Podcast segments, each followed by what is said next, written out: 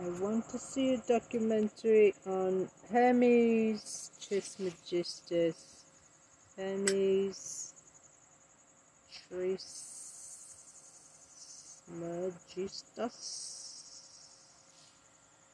Um, documentary. You know, um, that was Thoth, right? And he said that, um, you know, he wrote this the Emerald Tablets, Hermetica, Hermetica explains. Who is Hermes Trismegistus, the Hermetica, Hermetic knowledge, Herm- Hermes, the god Hermes,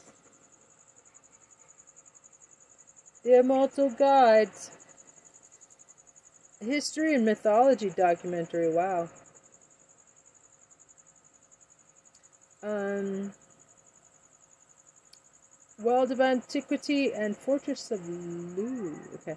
World of Antiquity. That sounds like a wiener. Ha ha ha ha ha ha to reduce their weight and Patreon.com slash world of Patreon. antiquity. See, they've got a Have you of the Hermetica? The Hermetic texts?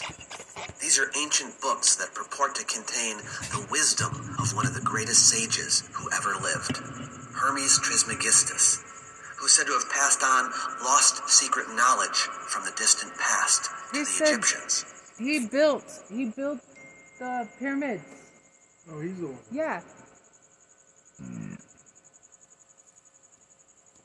Who was this enigmatic figure? And did he write the books of the Hermetica? We're going to find out right now.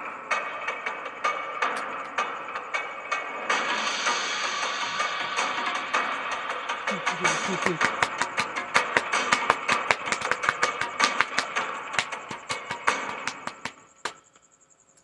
Gandy is a British author who's known for some controversial theories about the ancient past, and especially ancient religion and philosophy. He's probably best known for the book The Jesus Mysteries, which he wrote with Timothy Freke about the origins of Christianity, which was heavily criticized by historians and scholars. But he and Freke wrote a number of books, and one of them was called The Hermetica, The Lost Wisdom of the Pharaohs, which is basically a curated collection of Hermetic writings that Gandy translated into English. This is not to be confused with the book of collected Hermetic writings called The Emerald Tablets of Thoth the Atlantean by Maurice Doreal, which is really out there. Both of these books are meant to be used as spiritual guidebooks, but we're going to talk about the one that makes more reasonable historical assertions. Gandy, at least, has a master's degree in classics, from what I understand. I recently came across a talk that Gandy gave at the Eternal Knowledge Festival in April of 2012 in Suffolk, in the UK. It's posted on the Megalithomania UK channel. the, uh, Gandy makes some claims about the Hermetica that I think are worth addressing, and it will serve as a handy fucking vehicle Hermes. through which we can approach the topic together. Not everything in the talk is pertinent to ancient history, so I won't respond to all of it. I'll leave a link below if you want to watch the whole thing. Here we go. I'm going to talk about the uh, the Hermetica.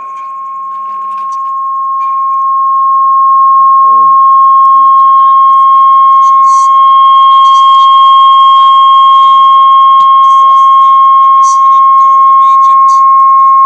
It's him you've got to blame for all of this. It all goes back to ancient Egypt, which uh, which is why we use the subhead on the book, "The Lost Wisdom of the Pharaohs." Is the Isn't that the Hermetica really the lost wisdom of the pharaohs? This is the question we will be exploring. The Hermetica can certainly be called wisdom, at least in the sense that it offers knowledge and principles to its readers. It falls into the genre of writing we call wisdom literature. Whether that wisdom has any value or truth in it is another story, and not our concern at present. But specifically, we will be inquiring whether the wisdom came from the pharaohs of Egypt, and whether it was ever lost. So yes, is it the lost wisdom of the pharaohs? In the however many years it is since we wrote this, that's actually become the major issue for me. The fact that I do think this text gives us the best possible lens for looking back into the mind world of the ancient Egyptians. That's an interesting claim because while the Hermetica, or at least a good part of it, was apparently written in Egypt, it was written in Greek by Greeks. So why does he not call it the wisdom of the Greeks? We'll see as we go along. And unfortunately, the books of the Hermetica have really had a terrible press. Maybe because the churches, For for many the years, they were outlawed in Europe. They just simply weren't available during the Christian period.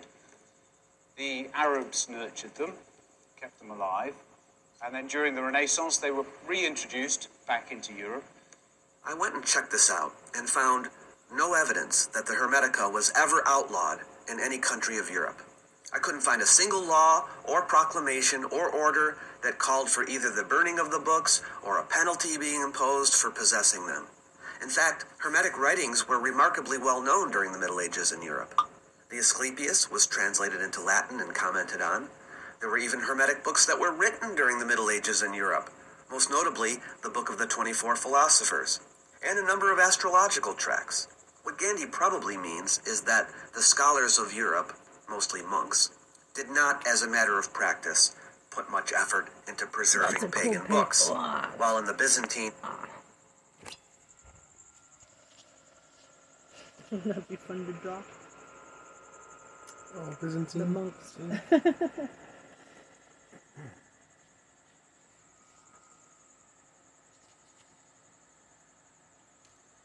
Hmm. Oops. Isn't it a wild moon? In Arab worlds, they did. But that's not the same as being outlawed, and it isn't the same as being lost. The Hermetic texts were part of the cultural consciousness among European scholars, even in Christian Europe. They may not have been widely published, but they were there, especially from the High Middle Ages forward, and were held in high esteem by some. But even then, there was a hatchet job done on them, saying, These aren't the books of Thoth. These don't tell you anything about ancient Egypt. These are Greek texts written in Greek for a Greek speaking audience who were living in Alexandria in Egypt. And really, the Egyptian stuff in it, it's just decoration, just ornamentation to give it the impression that it's ancient wisdom. And that's why they've languished in such obscurity for so long. Okay, tell us how you know this view is incorrect.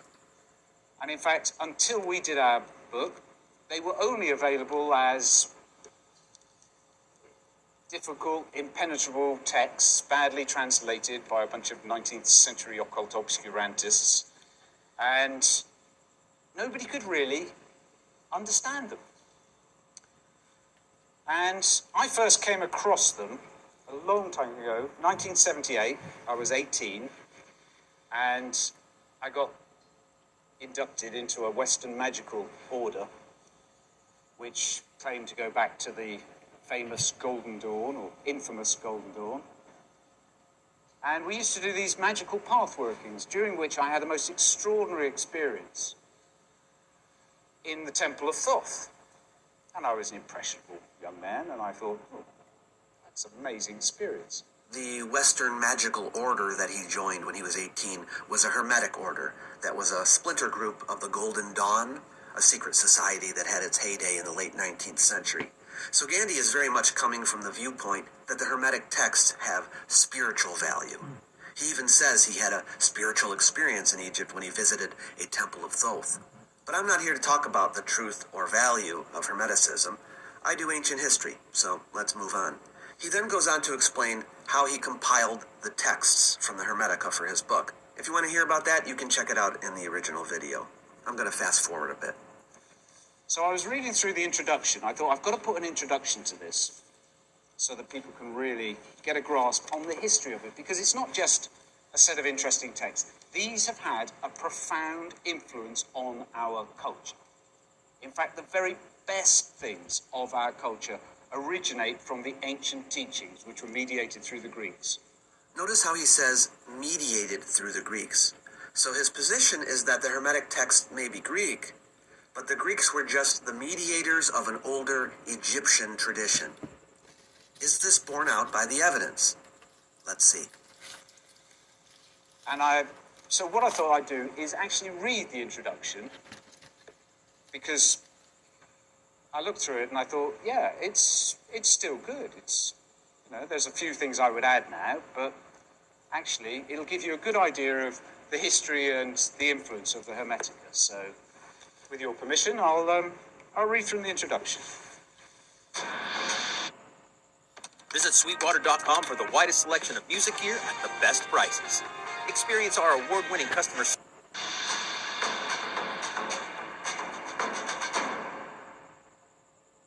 The Hermetica is a collection of writings attributed to Thoth, a mystical ancient Egyptian sage whose wisdom is said to have transformed him into a god. This statement is misleading. The Hermetica is a collection of writings attributed to Hermes Trismegistus. Who is Hermes Trismegistus? He is a Hellenistic god. By Hellenistic, I mean he was invented in the Hellenistic period, the time when the Ptolemies ruled Egypt, 332 to 30 BCE. And also that he's a product of Hellenism, the synthesis of Egyptian and Greek culture. Hermes Trismegistus is a combination of the Egyptian god Thoth, or Jehuti, and the Greek god Hermes. So he's not simply Thoth, and he's not simply Hermes. He's Thoth Hermes. So I feel like Gandy is deliberately misleading his audience because he wants them to believe that the Hermes him to be a new god. No, from their point of view, the gods go way back. To them, Hermes Trismegistus was the same as the god called Jehuti by the Egyptians, Thoth, and the same as the god called Hermes by the Greeks, both of whom had been worshipped for centuries. But, they thought, it wasn't until the Greeks came to Egypt and the two cultures shared their knowledge with each other that the full nature of this god became known. For us, though, who look back on these developments with an eye for history, we can see that this is all a fiction. Thoth and Hermes are completely fictitious characters, invented independently by their respective cultures and then synthesized at a later time. The other statement I that agree. makes that Thoth was a mystical ancient Egyptian sage whose wisdom is said to have transformed him into a god is an idea originally connected with the physician and architect Imhotep, a real person who lived during the third dynasty and who was the designer of the step pyramid of Saqqara, the first of its kind. Nowhere in Egyptian myth, from the Old Kingdom, Middle Kingdom, or New Kingdom, as far as I can find, was the god Thoth said to be a mortal sage who was transformed into a god. Thoth appears virtually everywhere in ancient Egyptian visual art, in literature, like the pyramid texts, coffin texts, Book of the Dead, and temple inscriptions. And in all these Egyptian texts, Thoth is a god and has always been a god. He was never a human. Here's what happened. There were some sages from Egypt that were deified, real historical figures like Imhotep, whose spirits were venerated after their death. And by the New Kingdom, Imhotep had become a demigod, a patron of doctors and scribes. In the Saite period, 7th to 6th centuries BCE, Imhotep was finally merged with Thoth. It was common in polytheistic societies for gods eventually to merge with one another over time if they had similar characteristics, minor gods being absorbed by the major ones. And this is what happened to Imhotep. But earlier, the two were worshipped in separate cults completely distinct from one another. So it's important to remember that the Thoth cult existed long before Imhotep ever became associated with Thoth. Unlike the god Osiris, about whom it's possible to formulate a biography based on the myths about him, despite variant traditions. The Thoth stories do not allow us to establish a mythological biography like that, because the sources about him are highly contradictory, and none of them can be confidently assumed to be primary. In one tale, Thoth is said to have been born autogenously, with no mother. Other sources say he's the son of a goddess, and different goddesses are named as his mother. There are no tales about his childhood or growing to maturity. He's always presented as an adult god, and as if he has always been so. It's not until we get to later times that we see Thoth being spoken of as someone who was once mortal that was made immortal by reason of his good services to the gods. That's because he had by this time absorbed the Imhotep tradition. And so that's why, at the time that Hermeticism was beginning to sprout, Hermes Trismegistus was thought to be an ancient sage who was transformed into a god. But we need to avoid making the mistake Gandy does of assuming this idea comes from earlier times and of assuming Thoth and Hermes Trismegistus are identical. Thoth, who was venerated in Egypt from at least 3000 BCE, is credited with the invention of sacred, sacred hieroglyphic writing, and his figure, portrayed as a scribe with the head of an ibis, can be seen in many temples and tombs. The oldest texts that mention Thoth are the pyramid texts, which date to the 5th and 6th dynasties, around 2400 BCE. But Thoth was probably worshipped before that. How much further back is difficult to say. Yes, he was portrayed as an ibis and sometimes a baboon. And he was also associated with the moon. Sometimes he was spoken of as the moon itself. The fact that there are so many stories about him, and he has so many symbols, many of which are contradictory and inconsistent with each other, suggests he's a fairly old god, maybe even before the first dynasty. Some might ask, isn't there a very ancient text called the Book of Thoth that contains wisdom in it, reminiscent of the Hermetic writings? What they're probably referring to is a book mentioned in the Egyptian short story Setna Khamwas and Nanaferkapta, sometimes called Setna I. This story isn't itself the Book of Thoth. It mentions the Book of Thoth, which is said to contain two No powerful magical him. spells, one that enables a person to speak to animals, and the other that enables a person to see the gods. Well, this is a fictional story, written in Demotic, an Egyptian script used during the Ptolemaic period. So although the character of Setna is based on a real person, don't the they famous son of. Ramses II, who lived during the 19th dynasty, they wrote fiction. this story is not a history. It's a fun little tale. His life itself Story. is stranger than. Ristus was thought to be an ancient sage who is transformed into a god. But we need to avoid making the mistake Gandy does of assuming this idea comes from earlier times and of assuming Thoth and Hermes Trismegistus are identical. Thoth, who was venerated in Egypt from at least 3000 BCE, is credited with the invention of sacred, sacred hieroglyphic writing, and his figure, portrayed as a scribe with the head of an ibis, can be seen in many temples and tombs. The oldest texts that mention Thoth are the pyramid texts, which date to the 5th and 6th dynasties, around 2400 BCE. But Thoth was probably worshipped before that. How much further back is difficult to say. Yes, he was portrayed as an ibis and sometimes a baboon. And he was also associated with the moon. Sometimes he was spoken of as the moon itself. The fact that there are so many stories about him, and he has so many symbols, many of which are contradictory and inconsistent with each other, suggests he is a fairly old god, maybe even before the first dynasty. Some might ask, isn't there a very ancient text called the Book of Thoth that contains wisdom in it, reminiscent of the Hermetic writings? What they're probably referring to is a book mentioned in the Egyptian short story Setna Khamwas and Nanaferkapta, sometimes called Setna I. This story isn't itself the Book of Thoth. It mentions the Book of Thoth, which is said to contain two powerful magical spells, one that enables a person to speak to animals, and the other that enables a person to see the gods. Well, this is a fictional story, written in Demotic, an Egyptian script used during the Ptolemaic period. So although the character of Setna is based on a real person, the famous son of Ramses II, who lived during the 19th dynasty, this story is not a history. It's a fun little tale that features a book which itself is probably fictional. But wait, wasn't the Book of Thoth actually discovered recently? There was indeed a book found, in fragmentary form, which modern Egyptologists have dubbed the Book of Thoth. But it is not the same as the one from the story.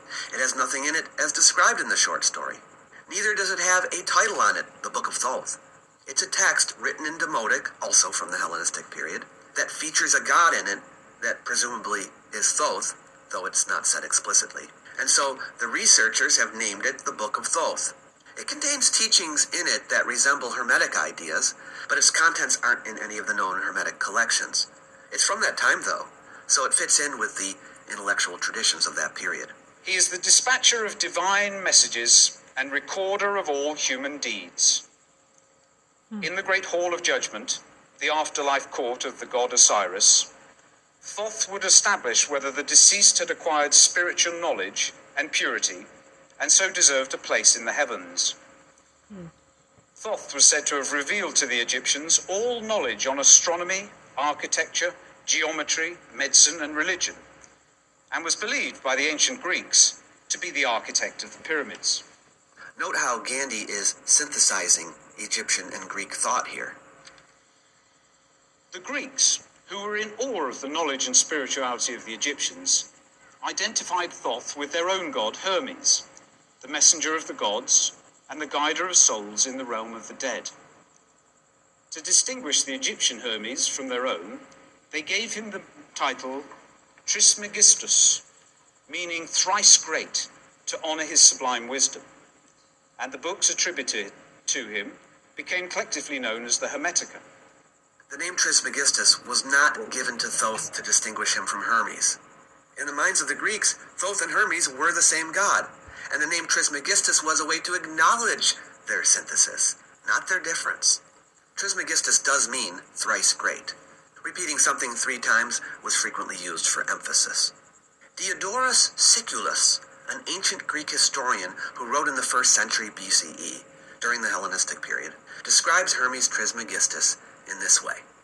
It was by Hermes, for instance, according to them, the Egyptians, that the common language of mankind was first further articulated, and that many objects which were still nameless received an appellation, that the alphabet was invented, and that ordinances regarding the honors and offerings due to the gods were duly established.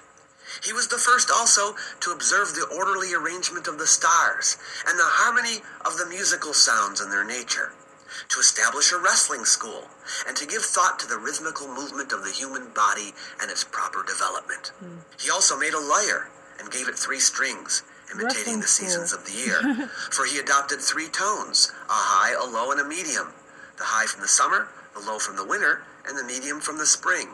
The Greeks also were taught by him how to expound their thoughts, and it was for this reason that he was given the name Hermes. In a word, Osiris, taking him for his priestly scribe, communicated with him on every matter and used his counsel above that of all others. Note how Who's- Diodorus combines I don't know why my the stories the. Egyptians of his time told about Thoth with the beliefs of the Greeks about Hermes and considers them both as referring to the same god. There are even some new embellishments.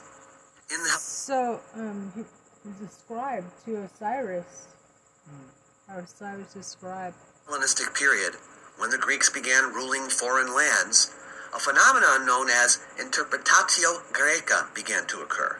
It refers to Greek interpretations of the religions and philosophies of these countries by using Greek religious concepts and practices, deities and myths, equivalencies, and shared characteristics. But the Greeks often did great damage to the original concepts because they often did not understand them fully, and because they often forced the meaning in order to make them compatible with their own ideas. As time passed and the concept saw further additions and expansion, including new vocabulary, rites, magic words, and alchemy, the beliefs became less and less Egyptian. Gandy continues to read his intro, which at this point name drops a bunch of famous people throughout history who presumably were influenced by Hermetic thought. He exaggerates the Hermetica's influence, but we're not going to concern ourselves with that. Let's skip ahead to where he talks about the Hermetica's origins. Uh,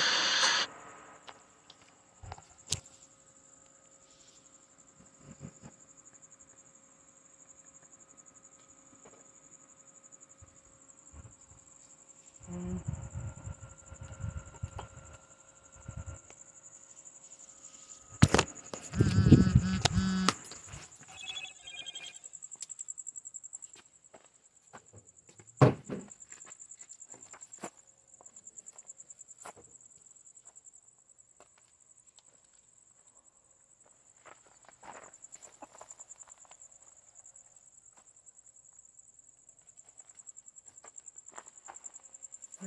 guess it's just my chicken.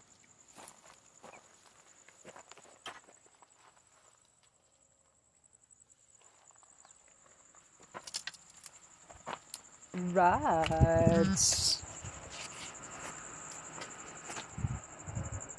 I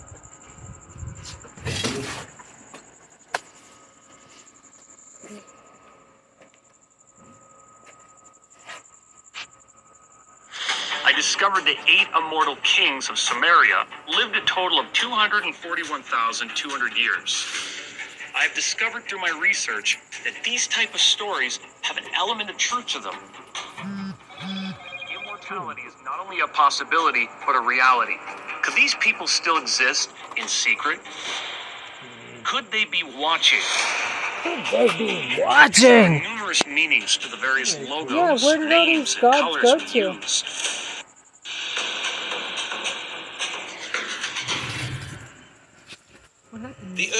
Origins of the Hermetica are shrouded in mystery. But the evidence suggests it is a direct descendant of the ancient philosophy of the Egyptians. All right, here we go. Let's consider the evidence. However, the handful of surviving works attributed to Hermes are not written in ancient Egyptian hieroglyphs, but in Greek, Latin, and Coptic. This is a strong reason for doubting the purely Egyptian origin of the philosophy of the Hermetic text. They were collated in the city of Alexandria in Egypt during the second and third centuries CE. Here, the Hermetic philosophy helped inspire some of the greatest intellectual achievements of the ancient world. He deliberately uses the word collated instead of the word written. We know oh. the bulk of the Hermetic texts were written during this period because they are in Greek and Coptic. We don't know that they were merely collated. We don't have any evidence they were translated from Egyptian either. But now Gandy gives his reason for why he thinks they were collated from earlier Egyptian sources. Alexandria was a great center of learning, surpassing even Athens. Its founder, Alexander the Great, had conquered and united Greece, Persia, Egypt, and India into one vast empire. Cultures that had grown up more or less independently were brought together, and there was no bigger melting pot than Alexandria. Into this new cosmopolis, or universal city, poured men and women of every race and nation. Greeks, Jews, Egyptians, Babylonians, Phoenicians, and even Buddhists from India, associated here together in relative peace. The Alexandrians were renowned for their thirst for knowledge, and under the enlightened Greek ruler Ptolemy I, a library and museum were founded where human beings first systematically collected the wisdom of the world. At its height, the Library of Alexandria housed some half a million scrolls. But Alexandria was also rich in esoteric knowledge. Pythagoreanism, Chaldean oracles, Greek myths, Platonic and Stoic philosophy, Judaism, Christianity, the Greek mystery schools, Zoroastrianism, astrology, alchemy, Buddhism, and of course the ancient Egyptian religion were all practiced, studied, compared, and discussed. Okay, so if I'm following his point properly, he is saying that since the Library of Alexandria had hundreds of thousands of scrolls collected from all over, they must have had scrolls of ancient Egyptian wisdom. Therefore, the philosophy of the Hermetic texts could easily have been taken from earlier Egyptian texts. All this does, however, is show the possibility that the Hermetica could contain Egyptian ideas. Gandy would have to agree it doesn't prove that the Hermetica is wholly Egyptian.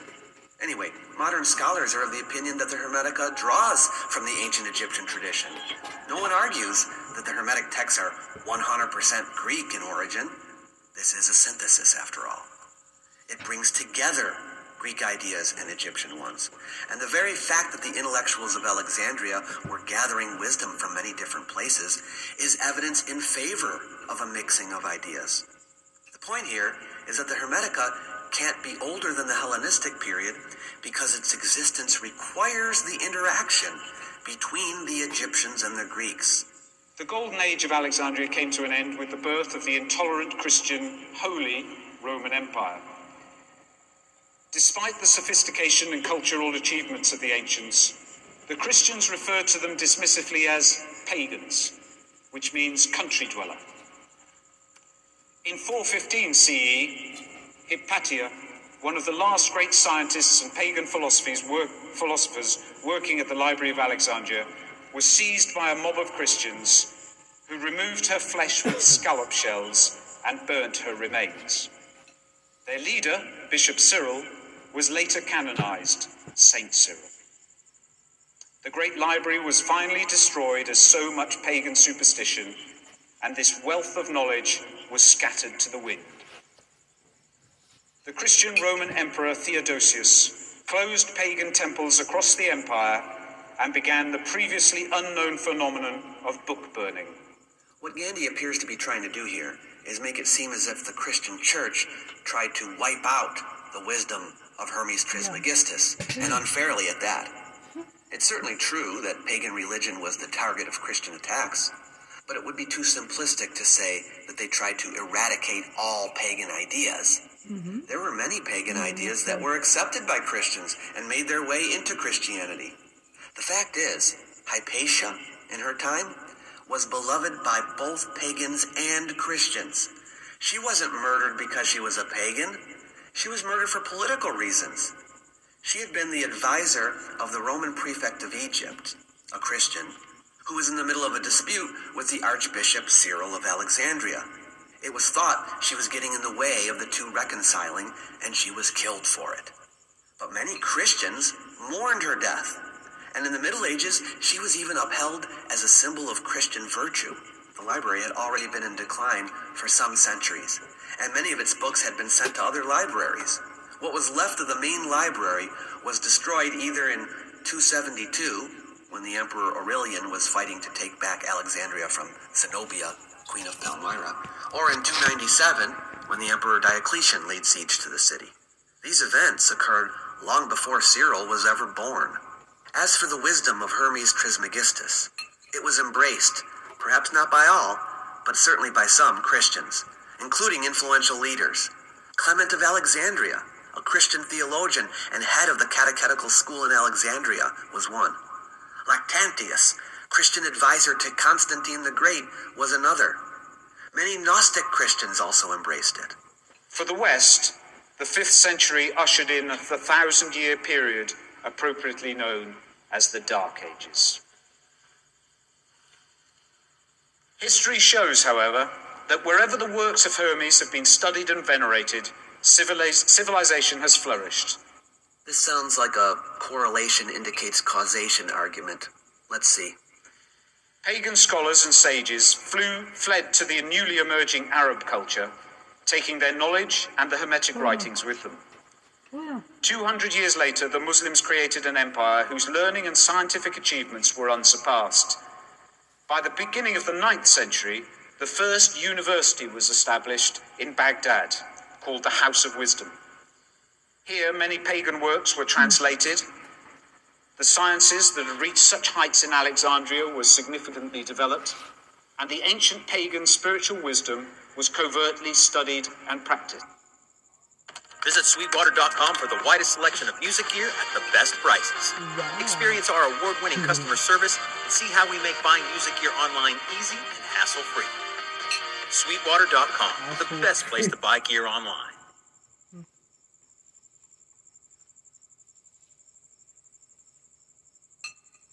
Let's talk about the importance of taking care of your mental health. The key to great therapy is finding a therapist you can truly connect with. I just Gandy is implying that the reason for the flourishing of Arab civilization and for the decline of European civilization during the Dark Ages is that pagan writings like the Hermetica were preserved and studied in the Muslim world, but not in Christian Europe. This would be a simplistic reading of history that assumes the church cause and effect without justification. Dozens of books have been written about why Rome fell in the West and how the Dark Ages came to be, and the causes were numerous. And I think it would be difficult to find wiped any out the support for the belief that the neglect of pagan philosophy had anything to do with it. the Druids had Especially no considering that even in the Arab world, lie. the study of pagan works was never a primary practice, and so would have had little effect on the prosperity of that culture. With the Arab Empire becoming increasingly intolerant, the owners of the Hermetic books traveled in search of a safe refuge. In the 15th century, many fled to the tolerant city state of Florence in northern Italy, where this wisdom again inspired a great cultural flowering. In 1438, the Byzantine scholar Gemisto Plethon made available to the awestruck Florentines the entire lost works of Plato. These and other pagan works were translated into Latin for the first time. While the works of Plato were translated into Latin for the first time in the 15th century, it was not the first time for pagan works in general. In the 12th century, 300 years earlier, Greek philosophical texts began to be translated from Arabic into Latin. And it's not because pagans were fleeing the Muslim world into Europe. It's because there was an increased interest in these works by Europeans. So, for example, the Tabula Smaragdina, known more popularly as the Emerald Tablet, a Hermetic text that formed the basis of medieval alchemy, was translated from Arabic into Latin several times in the 12th and 13th centuries. It was extremely popular.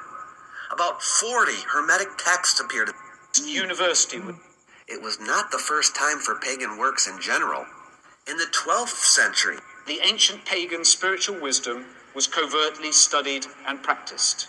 Gandy is implying that the reason for the flourishing of Arab civilization and for the decline of European civilization during the Dark Ages is that pagan writings like the Hermetica were preserved and studied in the Muslim world, but not in Christian Europe. This would be a simplistic reading of history that assumes cause and effect without justification. Dozens of books have been written about why Rome fell in the West and how the Dark Ages came to be, and the causes were numerous. And I think it would be difficult to find any support for the belief that the neglect of pagan philosophy had anything to do with it. Especially considering that even in the Arab world, the study of pagan works was never a primary practice, and so would have had little effect on the prosperity of that culture. With the Arab Empire becoming increasingly intolerant, the owners of the Hermetic books traveled in search of a safe refuge.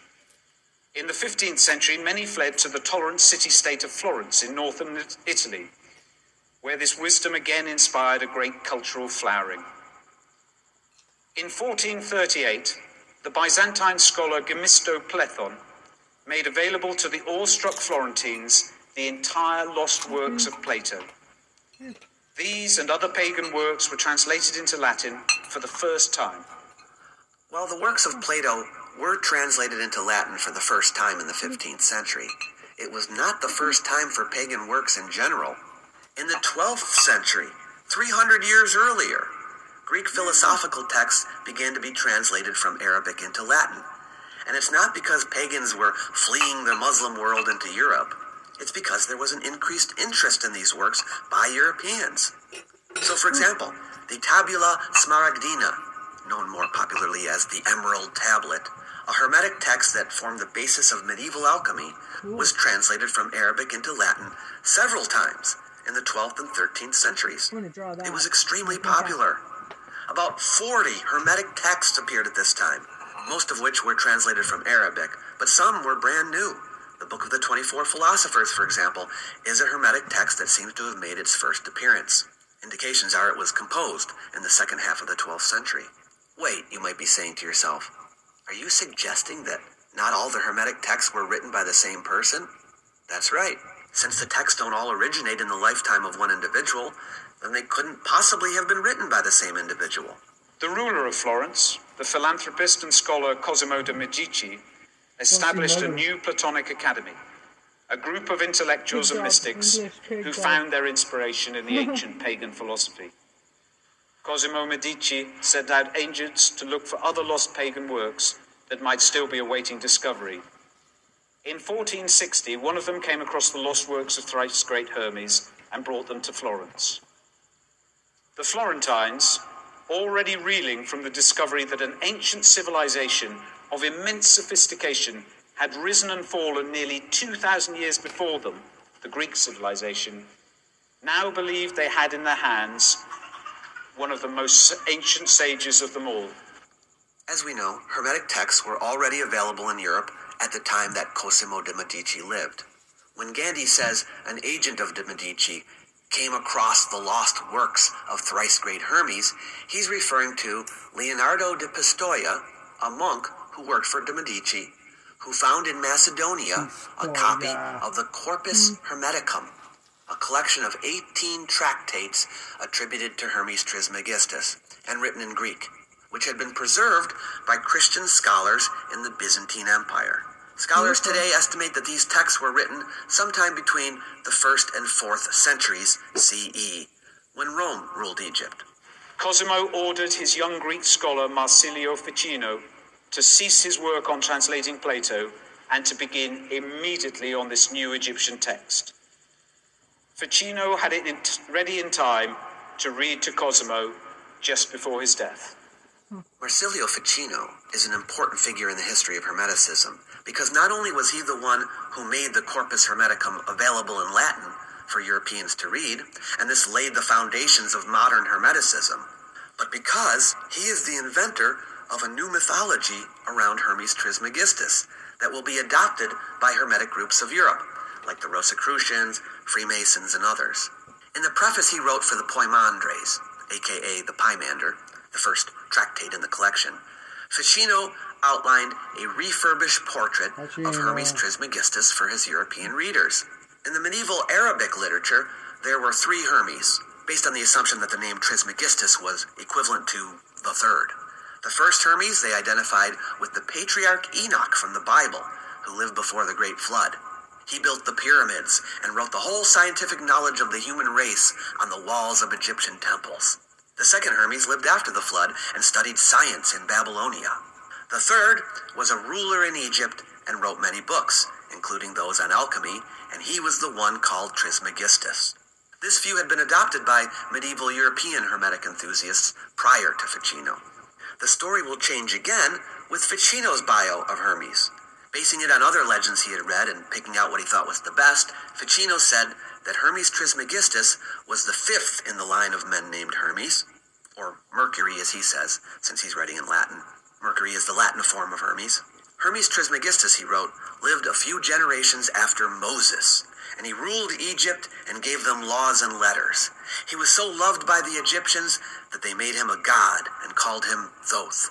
He's called thrice great because he was the greatest philosopher, the greatest priest, and the greatest king. He was the first theologian, teaching about the majesty of God, the ordering of the That's the spirits, and the changes of the soul. He taught Orpheus, who taught Aglaophemus, who taught Pythagoras, who taught Philolaus, who taught Plato.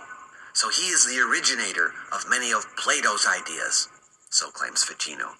He was a prophet who foretold the coming of Christ. It's interesting to see how stories grow and change over time. How much more Christian this sounds compared to the description of Diodorus.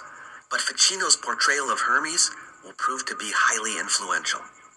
The emergence of a glorious new culture in Florence signaled the end of the Dark Ages. We call this period the Renaissance, meaning rebirth, which is a fitting name, for at the heart of the Hermetic philosophy What is a the idea of being discovered the New spiritually World at the reborn. Same time. And the ancient All pagan wisdom arrived in in Florence at a fortuitous moment in history. Gandy goes on for a while about how the pagan wisdom of the Hermetica was responsible for almost every great advancement made in Europe after that, even crediting them for Copernicus's discovery that the sun was at the center of the solar system. This is not my area of history, but he seems to be stretching quite a bit. We'll fast forward to where he talks about the age of the Hermetic writings. Previously, these works have been believed to be of extreme antiquity, dating back to the time of the pharaohs.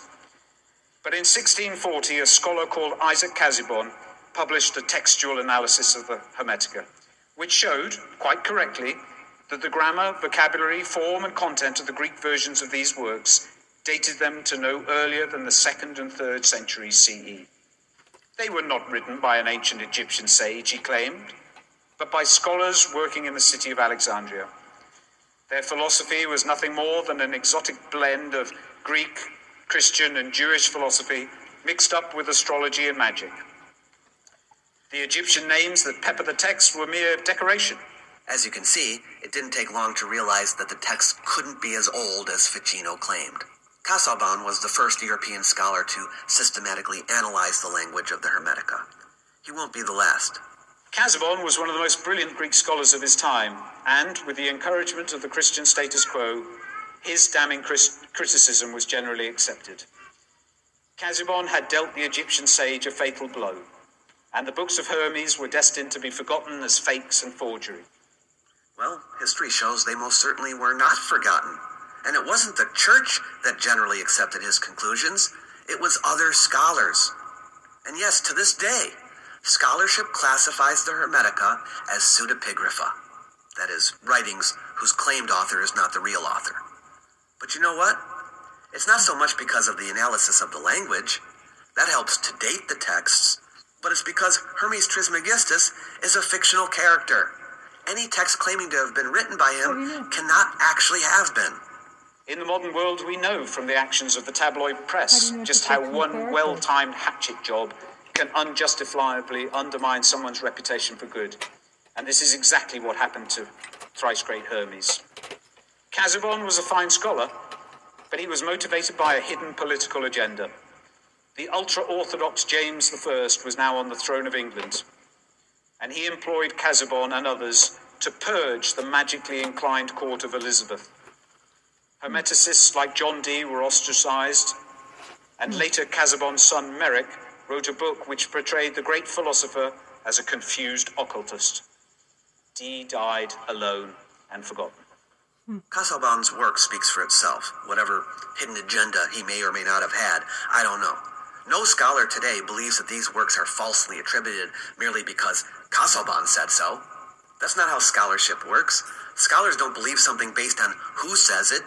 The art It's the best sleep I've had in 22 years. What color are the eyes? The first night he took it, he slept like a baby. Google First day picture that of I a used squid. I noticed an amazing change. They're Or brown. an octopus. Uh, around two weeks ago, I took it for the first time, and I'm within remember, 15 like, minutes, I, um, I was squid. sound asleep. I Yeah. am no longer anxious. Whew. What a bummer. Come on, can't skip this. Oh, there we go. arguments themselves are tested. And many scholars since hmm. Casaubon have hmm. continued to study their Hermetica and have arrived at similar conclusions, refining and correcting the work of Casaubon and others that came after him. So we really don't need to be hung up on this one guy. Nonetheless, some of Casaubon's claims regarding the Hermetica are true. The books of Hermes are undoubtedly the product of many authors, and not one ancient sage. How, And they were do you know? certainly composed in the first few centuries of our era. Okay, so then does that not indicate that these writings are not from the time of the pharaohs? Hermes was, Hermes was credited with these writings, even though we know they were com- the composite works of many scholars. But this does not discredit them or Hermes. It was a common practice in antiquity for authors to ascribe their work to the god who gave them inspiration. Hmm. This was a mark of respect, not an attempt to deceive. When scholars say the Hermetic texts are from the Hellenistic period, they're not trying to discredit them. So, uh, If you want to believe in the wisdom contained in them, that's some entirely up to you. And I will agree they're that uh, Yeah, it's pretty cool. bun. Looks like a weird baby, huh? hmm, Alien heads. squid. There's a YouTube thing where this guy uh, saved a squid that had uh, gone too far into shore and couldn't, you know, get back because Uh-huh. it was the water had gone. And it grabbed it and took it to the to the ocean. And the squid came back and wrapped itself around the guy's ankle and then left, Huh. like saying thank you. Give him a hug, eh? Yeah, I gave him a hug and left. Yeah. So Sweet. they're definitely conscious, you know, Uh huh. Yeah. sentient beings. Just the way they move, it's it's it's fascinating. You know, they're so. Um, yeah. Fluid. They seem they seem like highly intelligent creatures. How much you want to bet they're fucking smarter than we are? Maybe they're the original inhabitants. Maybe they're um I think they must they must play some special role because uh, was it a Gaia show? Said that they were um alien to this planet and maybe one of the when I was doing on um like research on like mer mer people mermaids mermen whatever um because apparently uh you know how we're the like land species but there was there's this there's a whole branch of water humans Mm. Remember Poseidon? God of Well, The apparently, they know of a way to inner Earth. They, that's where fish they, body. they can hang out without the, the threat of mankind wanting to do them in. Hunt them down and put them in a museum. Let's see, 38, 52. Oh. Balls. Balls, Balls to the wall, man! balls. We've got balls. okay, let's get back to the show, hmm. man. that just because someone wrote the name of Hermes Trismegistus, that doesn't necessarily mean they were attempting to deceive their readers. Like school. It was common in the ancient school. world to write in the name of a famous person from the past Like as a gesture of respect or as an expression of inspiration. On the second charge, Casaubon is also right to claim that the Hermetica was written it's down in mystery second school. century Alexandria. But all the modern evidence their assignment. suggests that it does express master's degree. Egyptian beliefs filtered through the understanding of the Greek scholars of the period. Gandy never presents this evidence, but having gone and looked it up, it is true that modern scholars, in examining the text, have come to the conclusion that they do not merely reflect Greek philosophy, but Egyptian wisdom as well. But it's not that Egyptian wisdom simply was filtered through the understanding of Greek scholars, as Gandy says, you know? but it is a true mixture of both Egyptian and Greek thought, with the scale tilted more towards the Did Greek side. Did you know side. the word thought comes And from even- thought? The word thought and truth Hmm. both come from thought. I think there's there's something going on here. I, you know, like nobody knows about thought. Nobody knows about Hermes Trismegistus. Nobody.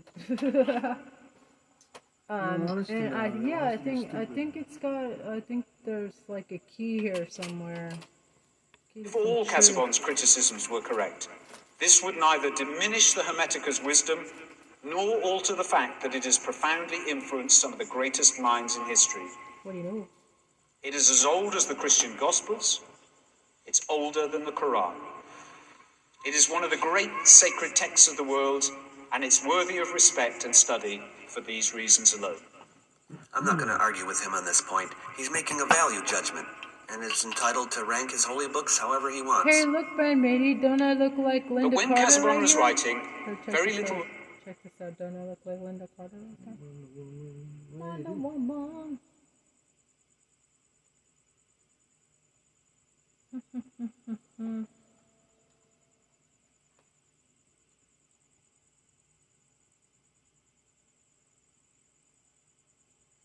What about this one? Would uh, look like somebody? No, no, somebody you know. But no, that one's so, that one's a keeper. That one's a keeper. was actually the money known about shots. ancient Egypt. The hieroglyphs themselves were not translated until two industry. centuries after his death. Consequently, many modern scholars now believe that he was wrong to see the Hermetic philosophy as a second century innovation, especially since the discovery of the pyramid texts of Saqqara at the end of the last century. These hieroglyphs are over 500 5,000 years old and yet contain doctrines that are identical to those expounded in the Hermetica. This suggests that the Hermetica may indeed contain the wisdom of the pharaohs, which scholars in 2nd century Alexandria reworked for a contemporary readership. But a reworking of this wisdom is an innovation. It takes something old and adds something original to it, thus creating something new. I wish you would have given a couple of examples of doctrines in the Hermetica that are identical to those found in the pyramid texts. The pyramid texts consist of spells, not doctrines. There are beliefs expressed in the pyramid texts that may be reflected in the Hermetica, but I would guess that no Egyptian belief came through to the Hermetica without some innovative adjustment. The Hermetica contains passages reminiscent of Jewish, Christian, and Greek works, which Casaubon saw as proof that the Hermetica is a forgery, created from a hodgepodge of these other philosophers. Alexandria was such an eclectic environment, this is plausible. The ancients themselves, however, believed that these traditions were influenced by the Egyptian philosophy contained within the Hermetica. The Jews are said to have lived for many years in exile in Egypt, and their greatest prophet Moses was brought up as an Egyptian. Many early Christians lived in Egypt, and the Greeks were in awe of the Egyptians, compared to whom they felt like children. Gandy's argument here is that, yes, there are Jewish ideas reflected in the Hermetica, but since the Jews lived in Egypt, it makes sense that their ideas made it into the Hermetica. He's absolutely right. Everyone agrees on that. But we are talking about Hellenistic Jews, those who lived in Egypt during the time of the Ptolemies, who were very much involved in the intellectual tradition of Alexandria. As for the Israelites who were slaves in Egypt at the time of Moses, long before that, no, it was not their ideas that entered into Egyptian wisdom. That is implausible for a couple of reasons. First, it doesn't seem credible that the Egyptian elites would have readily incorporated the ideas of foreign slaves into their own wisdom tradition. Second, and more significantly, the Jewish ideas found in the Hermetica are often later Jewish ideas. That is, ideas that were not yet part of Jewish thought at the time that Moses would have lived. Examples would be philosophical concepts of the Hellenistic Jewish philosopher Philo, the idea that the first man, Adam, was a transcendent being with superhuman qualities, and mystical descriptions of the ascent of the soul through celestial spheres. No ancient Israelite believed in any of that stuff.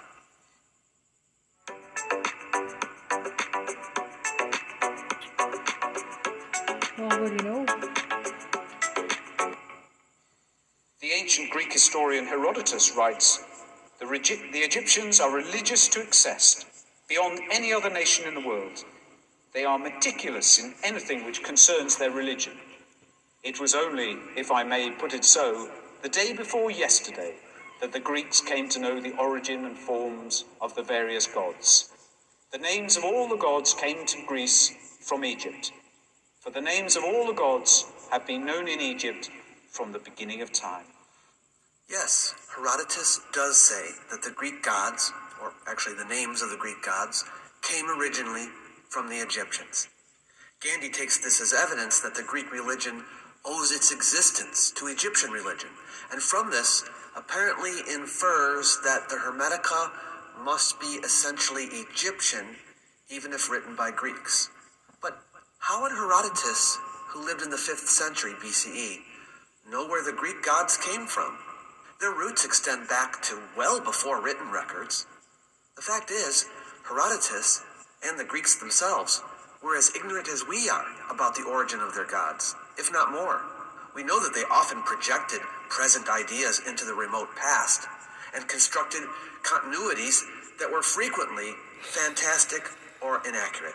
Even if it were the case that the Greeks somehow got their gods from the Egyptians in a time before they ever interacted, in order to consider this evidence that the Hermetica is primarily an Egyptian set of works, we would have to assume that no changes occurred in either of their religions, no innovations were ever made by the Greeks in the centuries that ensued, that the Greek and Egyptian religions are more or less indistinguishable, and furthermore, that when the Hermetica was written, none of the newer ideas of either Greeks or Egyptians made their way into it. But of course, that set of assumptions would be ridiculous. Gandy also implies that since the Egyptians were meticulous in the preservation of their ideas, then the ideas of theirs that are preserved in the Hermetica must be ancient. But the documentary history of Egypt demonstrates beyond a doubt that their ideas changed over time and were not static. Casaubon particularly claims that the Hermetic philosophy plagiarized the Timaeus, a work written by the Greek philosopher Plato in the 5th century BCE. Like the Hermetica, it too includes the doctrines of astrology and reincarnation. Yet these ideas played no part in early Greek religion. So where did they come from? The answer is ancient Egypt. Over a hundred years before Plato, the Greek sage Pythagoras had set out on a journey to acquire the knowledge of the world. This led him to Egypt, where he spent 22 years in the temples, being initiated into the religion of the Egyptians. According to the ancient Greek scholar Diogenes Laertius, Plato purchased three books of Pythagorean doctrines based on Egyptian wisdom, and these he adapted into the Timaeus. So the sim-